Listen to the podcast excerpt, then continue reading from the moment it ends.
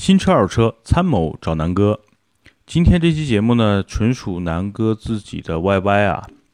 嗯、呃，总的来说呢， 二零一八年南哥有些感受，就是二零一七年底的车市的一些变化，包括近期南哥呃经历的、看到的和身边朋友去买车的一些反馈。我自己总结二零一八年中国整体的汽车啊有几个变化。这几个变化呢，其实对于消费者，对于我们来说是非常利好的。在正式开始说之前呢，跟大家说一下南哥现在的公众号、呃、今日头条、微博，包括汽车之家的车家号、一车号等等，都在开始更新，每每天更新一些文章、视频。南哥现在的一些视频呢，也分为新车版、二手车版、平行进口车版，在努力的去拍摄和更新过程中。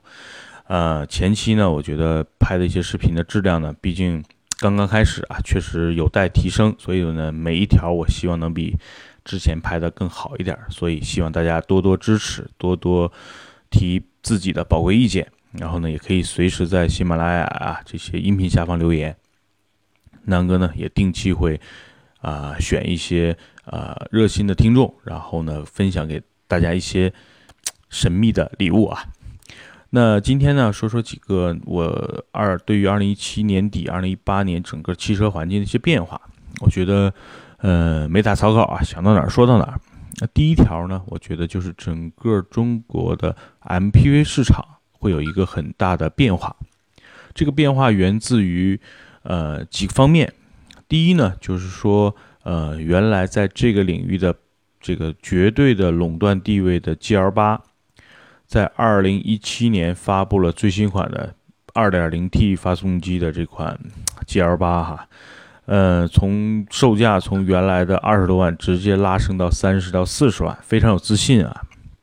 因为在这个中国市场上没有它的直接竞争对手，所以我觉得通用这盘棋玩的是挺敢玩啊，你想想通用其他的车。虽然我觉得现在通用非常靠谱，但大家想想现在的君威啊、君越啊这些车的优惠力度有多少？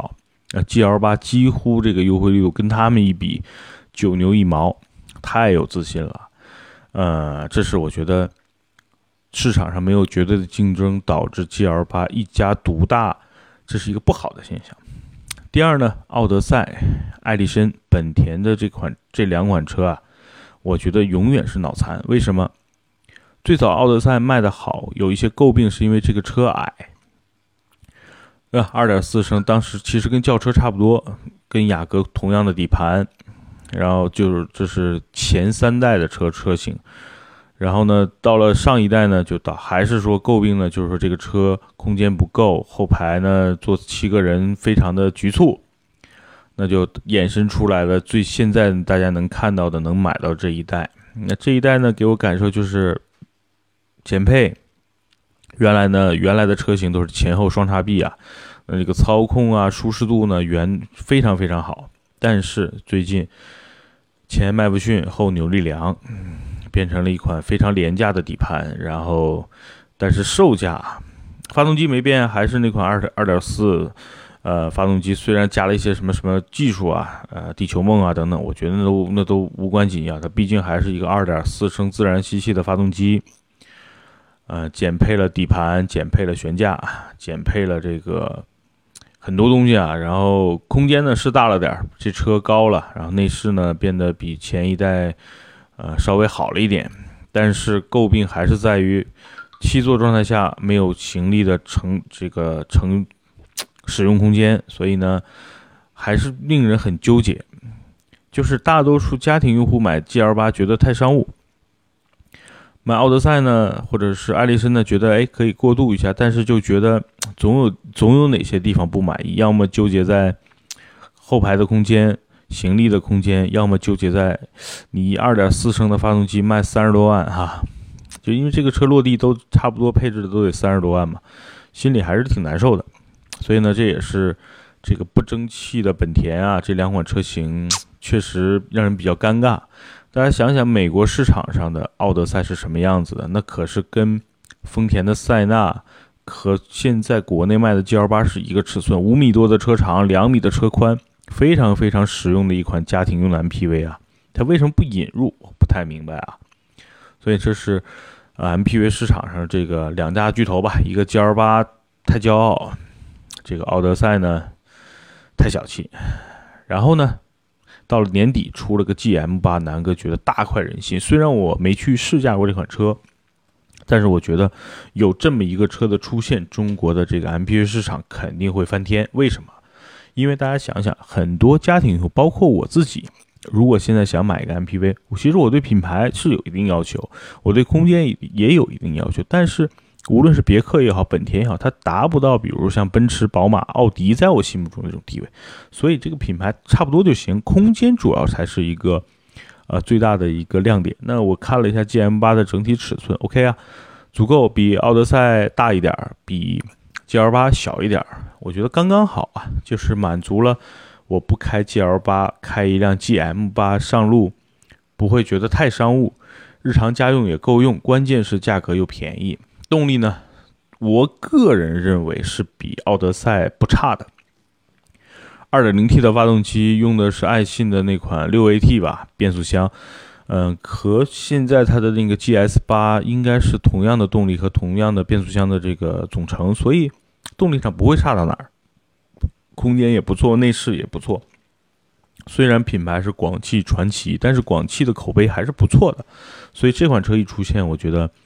奥德赛日子肯定不好过了 ，G L 八 的日子也不会特别好过，因为它分流了几几波人。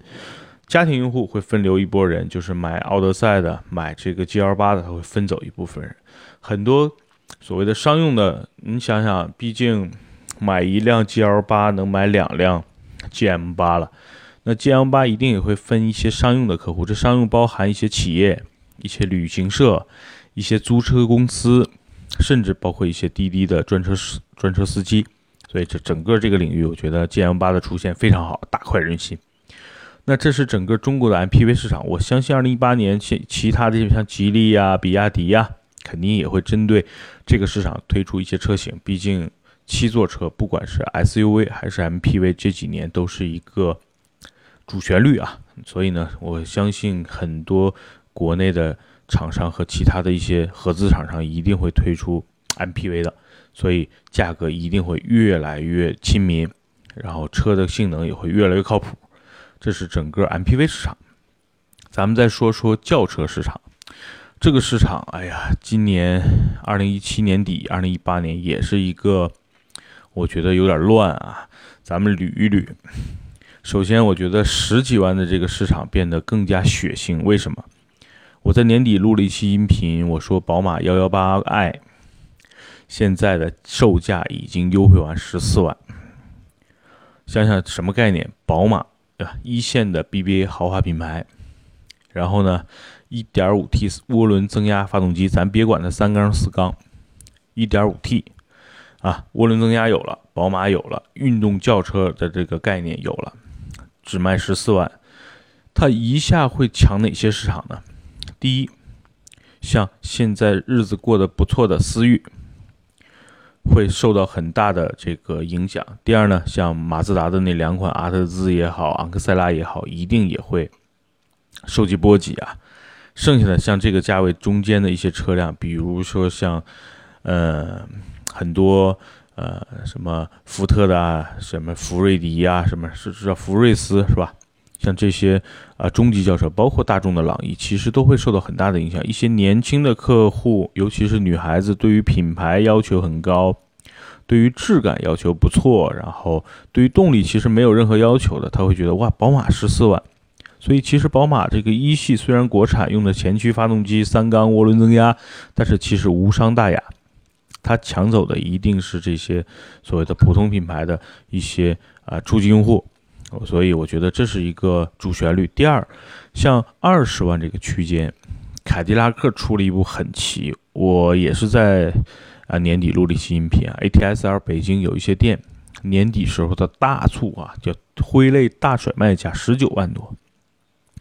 什么概念？二线豪华品牌凯迪拉克 二点零 T 在整个国内啊这些合资品牌或者是豪华品牌里。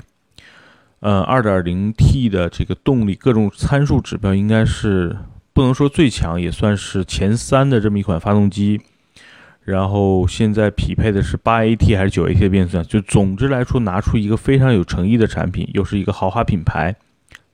价格直接打到了十九万，就是不到二十万了。它会直接影响哪些用户呢？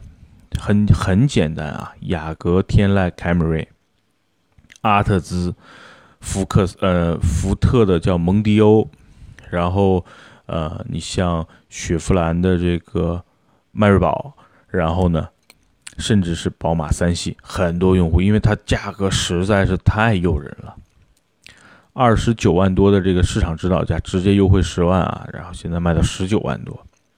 所以我觉得像凯迪拉克拿 A T S L 这个来搅和市场，我觉得这步棋下的是非常正确的。第一呢，通拉升了凯迪拉克的认知度，然后把门槛降到最低，因为这款车卖的多或者少或者再便宜，其实对于这个品牌影响并不大，因为这款车一直是一个凯迪拉克提升自己品牌曝光度的一个产品。大家会发现在北京的路上也好，杭州的路上也好，我经常会发现这款车了，也就是越来越多的人愿意接受这么一款美式的豪华品牌的一个运动型的三厢轿车，动力很强劲，外观的颜值呢又比较有个性，操控、底盘、悬架都不错啊，唯一诟病可能就是第二排的空间，头部空间略矮一点，但是无伤大雅。它的用户其实和宝马原来刚才定义的一系的用户有点接近，年轻人喜欢动力，喜欢操控，又喜欢要一个豪华品牌。十九万，它一定也会影响帕萨特啊、迈腾啊，包括这个朗逸啊等等一些大众的一些忠实粉。A 三 A 四 其实受的影响也非常严重。所以呢，我觉得这也是在中级车市场这种 B 级车有凯迪拉克这种车的一个搅局，导致啊，大家想想，宝马三系年底的时候二十四万多、二十五万多、二十六万多，其实偶尔都能看到三二零啊、二点零 T 的宝马哦。同时 A 四 L 的优惠力度也非常大，然后再想想。嗯，在这个市场上，别克的君威、君越的优惠力度，其实大概就是二十万，你能买到一辆非常好的车了。所以呢，这是整个中国的轿车市场，尤其是豪华品牌市场中间的一些价格战，非常好啊，打的是水深火热。然后，反正几家欢喜几家愁吧，像那些，呃。年底促销力度一直不大的，像奔驰的 C 啊，我觉得销量放在那儿呢，就说白了，大家对品牌的认知，如果大家都是在一个水平线上，哎，没有卖不出去，没有卖不出去的车啊，只有卖不出去的价格，这是在中国市场的真理，绝对真理。所以呢，整个中国的轿车市场被一些啊豪华品牌，包括沃尔沃打的确实是。非常有竞争力啊，就是我们会花很低的钱能够买来豪华品牌了，这是一个非常好的一个现象。同时再往上说啊，说这个 C 级轿车市场，像你花二十万或者三十万，现在能买到什么了？福特的金牛座虽然不算豪不算豪华品牌，但是算福特在中国的旗舰轿车啊。现在打完折 一点五 T 那个不算啊。咱们就说它 一点八 T 啊、呃、二点零 T 的那款主流的销售车型 二点零 T 现在可能二十多万，这是一个性价比比它还高的。南哥觉得还有一款啊，什么呢？凯迪拉克的小天使，新款的小天使现在二十多万。还有什么呢？同样是豪华品牌沃尔沃 S 九十， 现在沃尔沃 S 九十 最低配打完折在国内的这个裸车价也是二十八万上下，所以非常有竞争力了啊！呃，再想想 A 六 L， 虽然面临着换代，现在 A 六 一点八 T、二点零 T 的车也就是三十万出头。现在可能唯一只有奔驰 E 还是绷着价格没往下降，其他的豪华品牌啊，国内的合资品牌，那就这个价格就不用多说了吧。啊，别克现在优惠五万多，呃，宝马三系刚才说了一二十五六万，然后。还能想到什么车？呃，丰田的皇冠现在优惠力度也很大，但那个车毕竟产品呃竞争力目前不太强，不是主流销售车型了已经，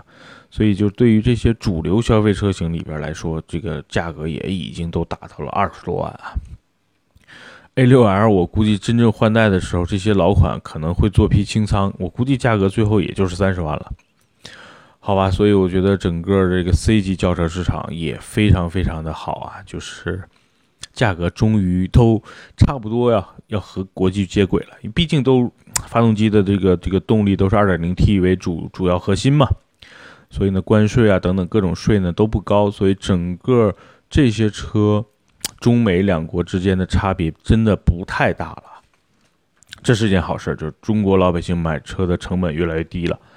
那再说说 S U V 吧，那十万多的 S U V 南哥不太了解，咱们就说说二十万 S U V。现在你会发现，日系的 S U V 卖不动，或者说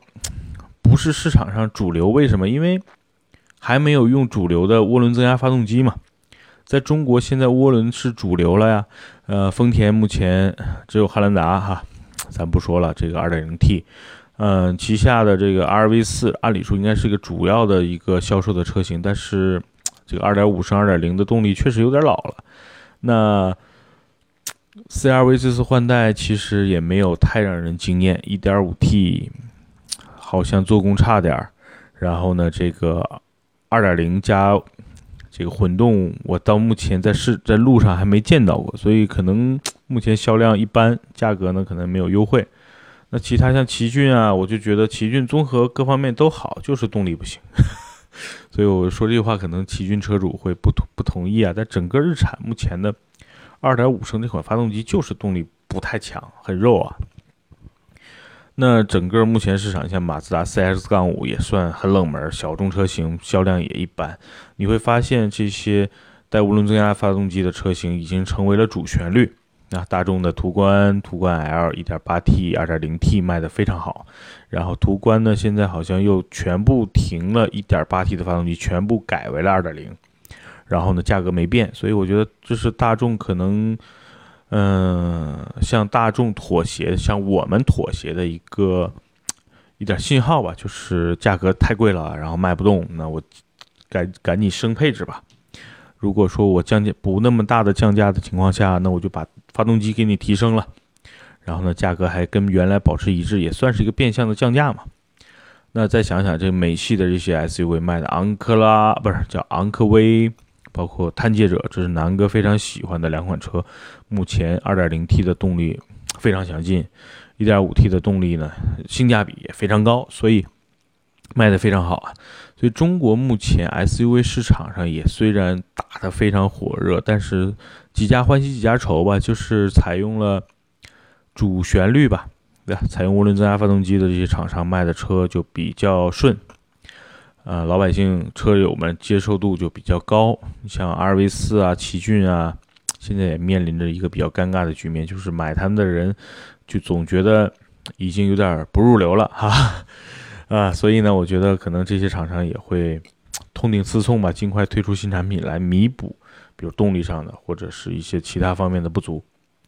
那还有一些性价比比较突出的车，我觉得可以做一个推荐吧，像三菱的欧蓝德，南哥一直比较推荐。那现在可能优惠力度很大了，原来是不加价提车或者是平价提，现在基本上已经有优惠了。那低配的 二点四五 就是比性价比最高的，就是 二点四升五座，呃，配置比较高的那款配置的车，现在的售价应该是在十六万、十七万。也就是二十万能够提到这个就落地了，所以性价比是非常高的啊。嗯，其他的二十万的这个主主旋律的 S U V 一定是目前市场上最火爆的，大家可以等一等这个 C R V 的降价啊，我挺看好那个二点零加呃混动的那款 C R V 高配的啊，所以看看它优惠吧，如果优惠力度能放大一点，我觉得是值得入手的。三十万 S U V 呢，还是那家汉兰达、锐界，然后也没有特别多的来搅局的。嗯，奥迪 Q 五 也面临着换代，也就是说，在七座或者是呃大七座的这个市场上，确实没什么太大的变化。和二零一六年，还是福特、锐界，呃和丰田汉兰达、呃、主销主旋律。但是销量呢，确实他们两个也出现了疲软。汉达呢是这个啊、呃、产能那锐界呢，现在目前降价幅度挺大，产销量呢还算 OK。嗯、呃，有两个是比我比较意外的，一个是途昂，大家都不太看好的情况下，反而卖得很好。就也就是说，在这个领域，这个价格区间，比如四十万区间里边，途昂是一个空间最大啊、呃，口碑呢就大众品牌的一个一个选手，所以确实有非常深厚的群众基础啊。卖的那个价格也有人买单，每个月过万的销量，啪啪啪给南哥自己打了几个大嘴巴子啊！所以呢，途昂算是真的是，呃，奇葩，但是销量证明了一切，老百姓喜欢 ，OK， 那就有人去买单。所以呢，途昂算是在这个领域里边杀出来一匹大黑马啊！那销量能，价格在那儿，然后销量能过万，我觉得这是功不可没，牛逼！那国产车呢？今年我非非常看好蔚来汽车啊，今年六月份开始逐逐渐交付以后，对于市场的一个口碑，如果说能够像特斯拉一样轰起一波波的这种好评啊，那整个蔚来可能在未来，在今后的日子，可能无论是品牌还是整个产品，对于中国消费者的认度会更有一个更质的提升，因为现在是概念状态，大家都觉得不错。那真正的产品出来之后，我觉得是树立口碑的时候，如果产品真的能站起来，哎，那我觉得未来中国的这个电动车市场上也变天了，因为有中国有自己的特斯拉了。马上又有理想的车和家等等等等这些新的车企的电动车的发布，我觉得未来在中国的电动车市场肯定会百花争鸣。但是南哥目前都没，我觉得看 P P T 没什么意义啊，真正的要坐到车里，开到开上了车，我觉得才能做一个最后的一个认知和判断。所以呢，只是说今年会继续百家争鸣，会有很多一个未来、两个未来、三个未来的这种类似 E S 八 的这种啊、呃，逐渐的会会。让广大的这个大众所认知，所以我觉得今年可以更多的去关注一下电动车，但不要急于买单啊，还是继续咱们的汽油车或者是内燃机车更靠谱。嗯，说了一下简简单说了一下这个 M P V 小轿车、中级轿车、高级轿车这个市场的一些变化吧。我觉得这是南哥呃算是年年咱们算阴历年年底的一个总结吧。那我最近也准备在换车嘛，那汉兰达卖了，最近也和一些网友车友在聊天群里边聊南哥想换车，大家也给推了一些啊推荐，五花八门的哈，有让我买个十万块钱俄罗斯进口拉达的，有让我买吉姆尼的，反正你们就是坑死人不偿命，呵呵，不过也挺好，大家有一些自己的意见可以发表。呃，如果大家喜欢啊、呃，跟南哥一起选车，包括新车和二手车，可以加入咱们的这个南哥说车的聊天群啊，微信聊天群。呃，方法呢就是关注南哥说车公众号，然后我会回复你一个呃我们这边的一个私人的微信号，然后加到进来，然后我们把你拉到聊天群里。目前两个群，一群呢已经满了，二群呢现在快两百人了。所以呢，我我争取我个人最大精力啊，能维持这两个群的一些日常的流交流啊、留言啊，没问题啊。真真的有第三个群、第四个群，南哥真的要找一些真的小兄弟来帮忙了哈。所以呢，希望大家关注南哥说车公众号，包括刚才说的汽车之家、一车等等的南哥说车所有的这些号码，希望大家能够支持一下、关注一下，好吧？谢谢大家。今天的这个呃市场，南哥的自己的一些观点吧，那就简单跟大家聊一聊。时候也不早了，我这边已经北京时间十一点四十了，该休息了。祝大家晚安，拜拜。